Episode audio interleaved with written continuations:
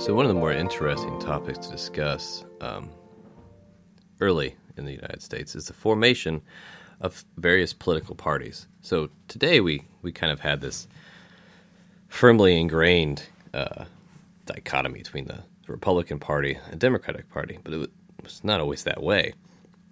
What's particularly interesting about the evolution and change, you know, the, the fracturing, the reforming of different political uh, organizations was that they always carried with them uh, specific ideological uh, differences and agreements. And we can actually look at these formations of political parties as a way to demonstrate uh, the concentration of pro slavery thought in the emergent Democratic Party, and also the concentration of anti slavery or abolitionism uh, that ultimately formed the basis uh, for the Republican Party. So what we have is uh, you initially have the largest party, national party, a Democratic Republican Party. So that's hyphenated, uh, which is ironic considering how things, you know, how things in, ended up uh, in the present day. But you had the Democrat Republican Party, and you also had the Federalist Party, which was it was much smaller, much weaker, but did it did suffer um, some victories.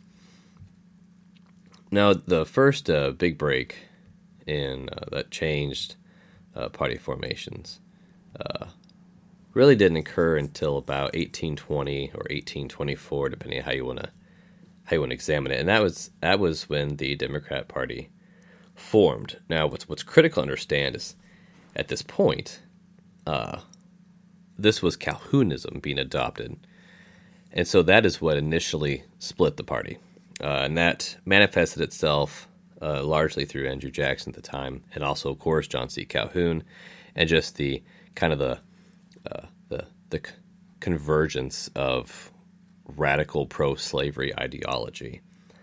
Uh, now, for their part, uh, there were still some variations here. The Whigs formed at approximately the same time. Now, Whigs were largely uh, kind of a regional party. So, Northern Whigs were generally opposed to slavery.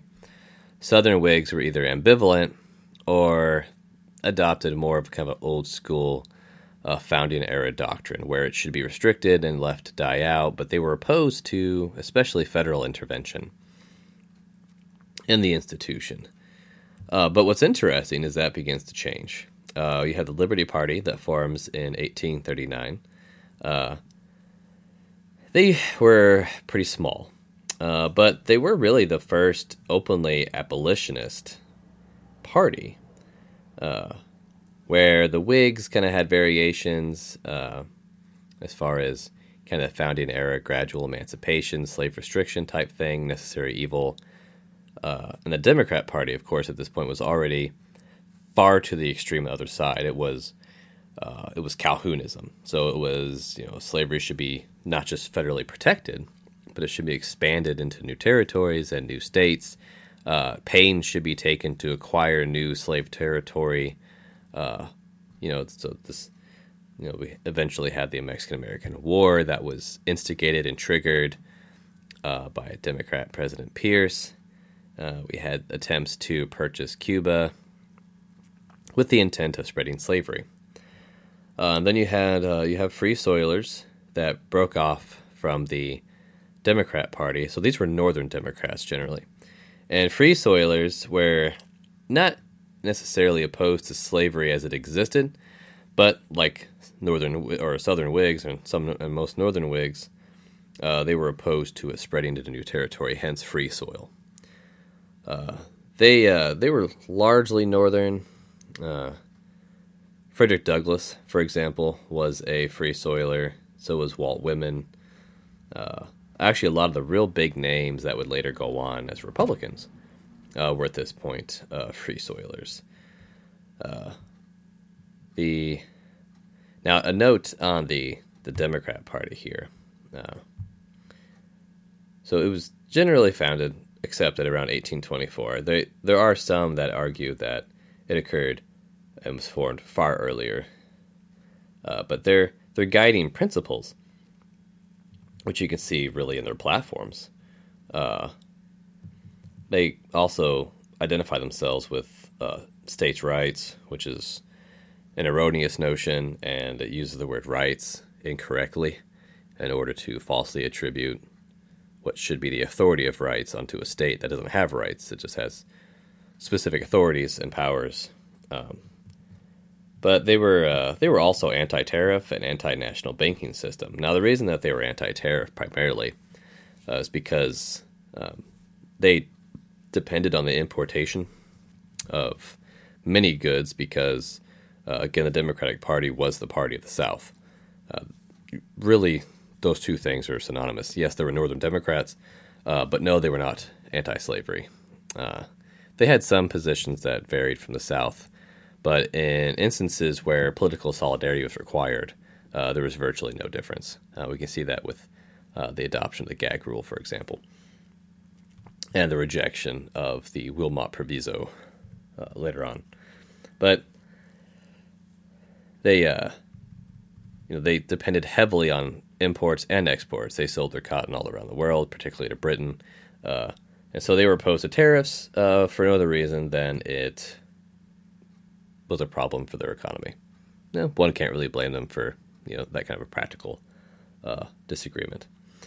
So, you know, with the Whigs, the Democrat Party all formed from kind of the mother parties, Democrat, Republican, and Federalist and then you have the Free Soilers, Liberty Party, and then you have a kind of a smaller group called the Know Nothing Party, uh, which formed throughout the 1850s. It was originally a kind of a secret society. It was an anti-immigrant kind of group.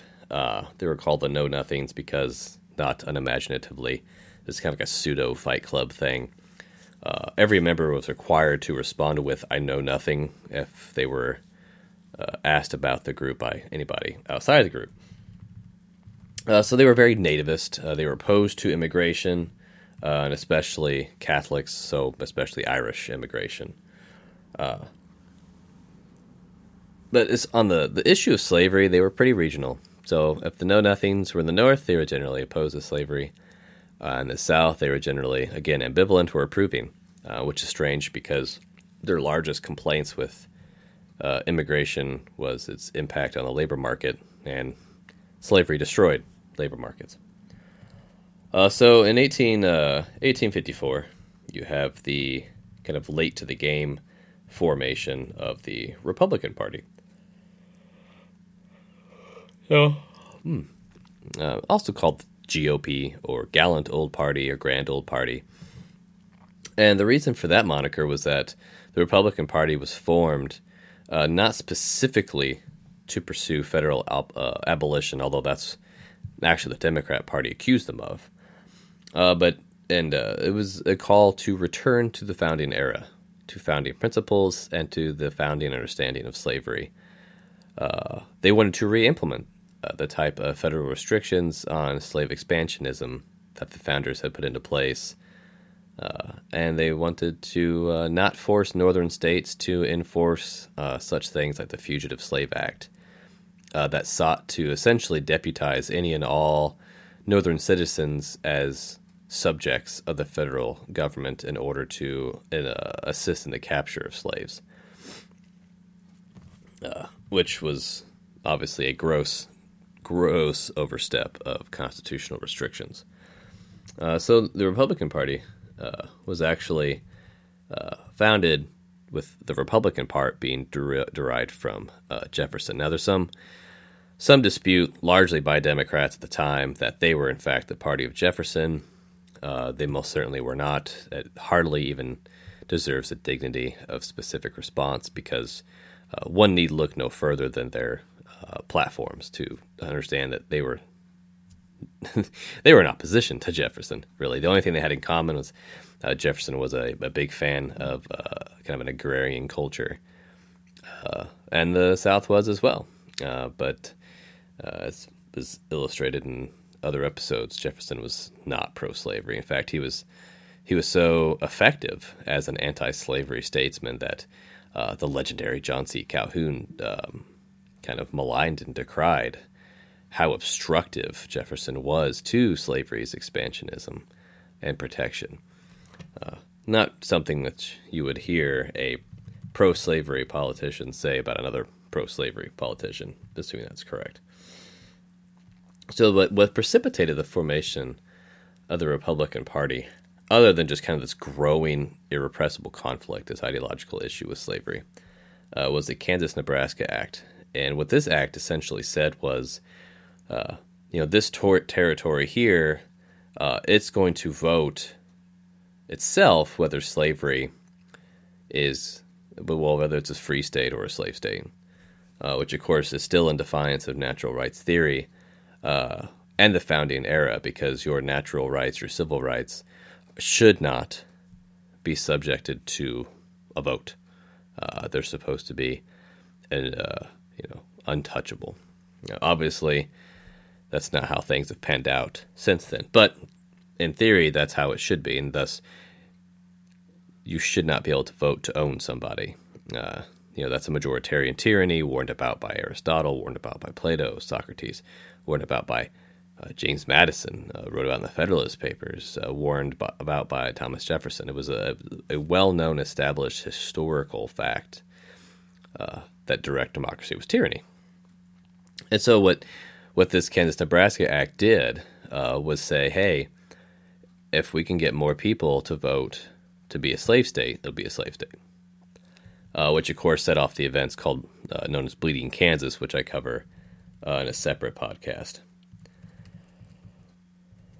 But uh, Horace Greeley actually kind of wrote uh, an article, in the New York Tribune, and in that article, it was it was essentially an ideological call to arms for all people who, you know, whether you're Whig, Free Soil, Liberty Party, even Democrat, if you're opposed to slavery, we need to concentrate our efforts. And that largely created the impetus uh, for the formation of the uh, Republican Party. Now, it, it, it formed unofficially in 1854. It didn't officially enter politics in 1856, and we know this because of its uh, of its platform. So I'm going to read briefly uh, from the very first platform, the Republican Party, uh, published in 1856, and one of its issues reads uh, that with our Republican fathers, we hold it to be a self-evident truth that all men are endowed with their inalienable right to life, liberty, the pursuit of happiness, and that the primary object and ulterior design of our federal government were to secure these rights to all persons under its exclusive jurisdiction. That, as our Republican fathers, when they had abolished slavery in all of our national territory, ordained that no person shall be deprived of life, liberty, or property without due process of law. It becomes our duty to maintain this provision of the Constitution against all attempts to violate it for the purpose of establishing slavery in the territories of the United States by positive legislation, prohibiting its existence or extension therein, that we deny the authority of Congress of a territorial legislation of any individual or association of individuals to give legal existence to slavery in any territory of the United States while the present Constitution shall be maintained. So, very clearly, they highlight here a return to kind of foundational moorings of how slavery should be addressed. There's no mention of abolitionism here. Now, some people might say, well, that's a moral blight upon them, but it's not. Uh, because just like the founders, they understood, well, if we can just reinstitute these restrictions, slavery will wither and die. And this is even more true at this time period than it had been in the founding era with the advent of industrial processes and techniques and manufacturing. Uh, the South was already so far behind the North in railroads, banks, manufacturing capability, even the production of foodstuffs. Uh, the South was essentially just a massive cotton mill with a secondary focus in tobacco. Uh, you can't eat tobacco or cotton, uh, essentially just cash crops. So they, they wanted to return to the founding era. And this is an imperative thing to understand because uh, Democrats uh, at the time uh, attributed the Republican Party as an abolitionist party, called them black Republicans. And the purpose was they were creating, again, a straw man. They understood that abolition, uh, universal abolition, was not only con- constitutionally untenable, uh, but would have disastrous consequences. Uh, most likely a civil war uh, based on racial lines, uh, and of course, uh, slaves were not prepared to function healthfully to their own happiness in a free society at this point. Uh, for generations, the Southern Democrats had suppressed education, they have uh, perpetuated illiteracy, uh, they had encouraged promiscuity, uh, you know, what they called natural increase, for the purpose of expanding their own wealth. And of course, the invention of the cotton gin meant that slaves were in higher demand than they ever had been, actually, in world history. And so they also understood that a return to the founding principles would, just as it had initially, ultimately destroy slavery. And they could not argue against that as a just and reasonable position to have. And so instead, they maligned Republicans as the abolitionist party so they could argue against abolition. Uh, and that's that's what they did. If you read through the different debates or newspaper publications at the time, uh, the arguments being presented against the Republican Party were never for gradual emancipation. Uh, it was always against the consequences of unconstitutional abolition, which is curious because it's never in a Republican Party platform. And Abraham Lincoln, uh, as the first presidential candidate for the Republican Party, specifies that he's not interested at all in pursuing abolition. He's simply interested in a return to the founding understanding of things. Now, Lincoln uh, quickly arose as kind of the symbol of this new party. Uh, and in his Peoria speech in 1854, uh, he addresses kind of the conflicts between Republicans and Democrats at the time. Uh, he talks about how uh, kind of the oxymoronic uh, conception of slaves as both property and humans. Uh, Dr. Benjamin Franklin, in uh, one of my personal favorite lines uh, from the kind of around the time of the convention, there's a a Democrat slaveholder arguing uh, for the greatness of slavery and and uh, really just decrying that slaves were going to be taxed any differently than a footstool or sheep. And uh, Dr. Franklin responds, "Sheep do not make insurrections," and uh, that ceases the conversation. Like the gentleman who had been arguing profusely before, just I assume, just returned to his seat and was like, "Well, Franklin has spoken." So, uh, what's what's really interesting to watch in this kind of fracturing and reformation of all these political parties is that ultimately it was almost exclusively over slavery, uh, and of course this started early in the life of the of uh, of the nation with uh, the pro or the pro slavery clergymen migrating into the South. Um, that was kind of the first big ideological shift. Now, specific to just these political parties, every fracturing was along slave lines. Uh, so when the Democrat Republican Party fractured, uh, those that were most opposed to slavery formed the Whigs, and those most in favor formed the Democrat Party. Uh, same thing with the uh, the Federalists, who first went and formed briefly a National Republican Party, which is some uh, statesmen still identify themselves as that as they joined the Whigs, not unlike um, some members of the Libertarian Party today who run as Republicans, uh, but still continue to identify themselves as libertarians. Um, the Liberty Party obviously formed exclusively into the Republican Party since uh, they were they were an abolitionist group. Uh, the Know Nothings they fractured and they joined based on their position on slavery. So that generally meant that uh, Northern membership and the Know Nothings joined the Republicans. Southerns joined the Democrats. Uh, then you have the the Free Soil Party, which is of course the offshoot of Northern Democrats, uh, and they just joined into the Republican Party. Uh, they were they were quite short lived. Uh, they were also called barn burners uh, in the North because well they were obviously because of their position on slavery they were not favor- favorably looked upon. So you have all of these fracturings, and in every instance, it's this collection of pro or anti slavery uh, political philosophy.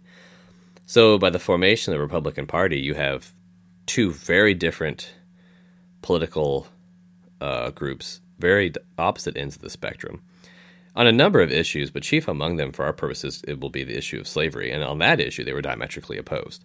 Uh, Republicans signified a return to the uh, kind of foundational principles that the nation was uh, was created to to pursue in the Declaration and the Constitution. And really, the Democratic Party was were the first progressives. Um, they uh, they had better ideas than what the founding was, and they had these new ideas, and they felt that uh, they had to move away uh, because times had changed. You know, with the cotton gin and and industrialization, the Democrats argue that uh, a lot of the founding founding ideas no longer applied. And of course, this was you know less than hundred years after the Declaration was signed, uh, let alone as it elevates uh, into the modern day. So the the formation of political parties uh, is is kind of one part of the larger big switch myth, which will be addressed at length separately uh, in a uh, different video or podcast that will also incorporate a lot of the information uh, addressed here. But suffice it to say, for our purposes, uh, that by the Civil War, uh, you had two political parties in power. One was for uh, opposition to slavery, and one was for the forceful expansion and protection of slavery. And those parties were the Republican and Democratic parties uh, respectively. And there is no amount of historical revision that will ever change that. And this division would continue uh, into the Civil War and beyond, and especially into the Reconstruction era, which uh, saw uh, just horrendous amounts of political terrorism uh, predicated by the Democrat Party through uh, the formation of white supremacist groups like the Ku Klux Klan, which was really just an expansion of ideas presented by Douglas, really. Uh, so we will explore, uh, especially the Reconstruction era, in uh, some subsequent videos. Uh, but leading up to the Civil War, you have a, the irrepressible conflict had essentially come to fruition. Uh, the ideological divide was so severe, it was so opposed that uh, there was no possibility of compromise. Um, as Lincoln addressed it in his House Divided speech, uh, the nation would either exist all slave or exist uh, all free.